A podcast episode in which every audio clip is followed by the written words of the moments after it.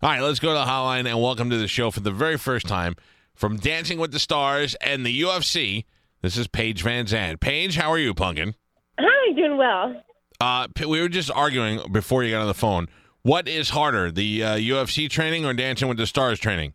Oh gosh, you know, I feel like I put equal amounts of effort into both just because I want to do really well at absolutely anything I try.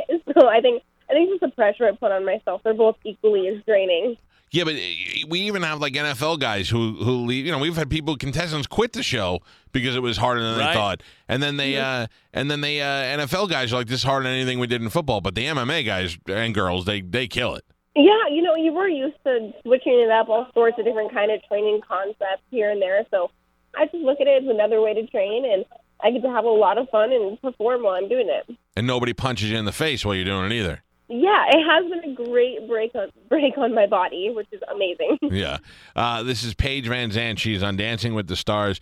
Now, Paige has what? Two losses, right? I am, yeah, six and two. I just went three and one in the UFC. Now, we had the two that you lost to, Rose Nama Namajunas and Tecia Torres. We had them in studio when they were here a couple of weeks ago for the fight in Tampa. Which one was tougher? Oh gosh, between Rose and I thought Tecia. them both at different points in my career. Um, I would definitely say Rose is tougher, and you know, you saw that Rose beat Tecia when they just recently fought. So the way that Rose has developed over the last few years is amazing, and I really think she's uh, she's got a great chance at a title run. Plus, she seems just like with the bald head, like she's crazy and doesn't care and wants to do anything to win. That's so. Then that. I don't know if that's if she's crazy. I think she's an awesome chick. So I mean, I, I just think that she does her thing and she doesn't care what anyone thinks about, and I think that's awesome. I think it's awesome too, and I loved having them in the studio. But you have to admit, when you get a girl who shaves her head, you're like, that's kind of like when you're a, uh, a white lineman going up against a black lineman with gold teeth. Something extra scary about him. It's like you know she means business. Yeah, exactly. How how difficult is it to stay hot like you when you're in a when you're in a business where people just want to punch you in the face? Oh boy, you know what? I this is just who I am, and I, I haven't actually looked any different because I was born this way. But that's definitely not something I think about. You don't? You don't ever think like, what if tomorrow somebody splits my face open, or I get a broken nose and I got one of those big fat noses? No, you know, because I have had my face split open, and it definitely didn't bother me at the time, and it still doesn't because it's not really what I think about. And for me, I'm just doing something that I love, and maybe it seems different for some people, but it's it's what I love, and I'm not going to stop because people think I don't look like a fighter. No, I don't think. I definitely don't think you should stop. But I just always like protect the goods. You know what I'm saying? uh, it was Yeah, good. well, I mean, that's the point. No matter what you look like, don't get hit. yeah, that's the whole point. Don't don't take any shots to the face.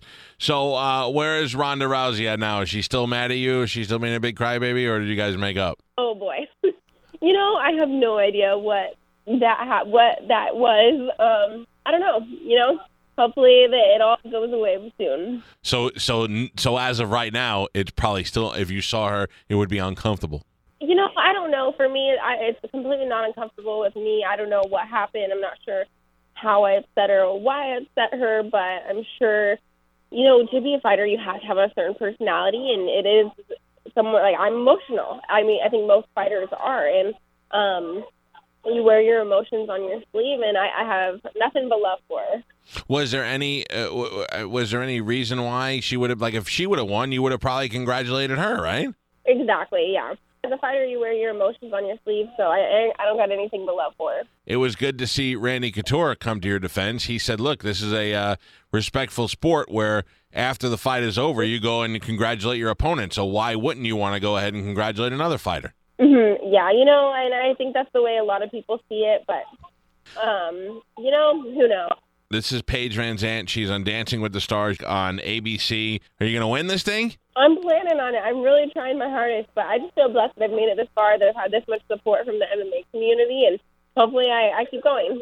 I think if you're smart, if you lose, if the judges kick you off, you just start beating everybody up. Yeah. You'll be on the front page of every paper the next day. Exactly. That's the plan. Yeah, choke somebody out. All right, Paige, good luck. Thank you so much. There you go. Paige VanZant. She's not going to win. You don't think so? I don't care. I don't even know who the other people are. Yeah. I know I couldn't care less.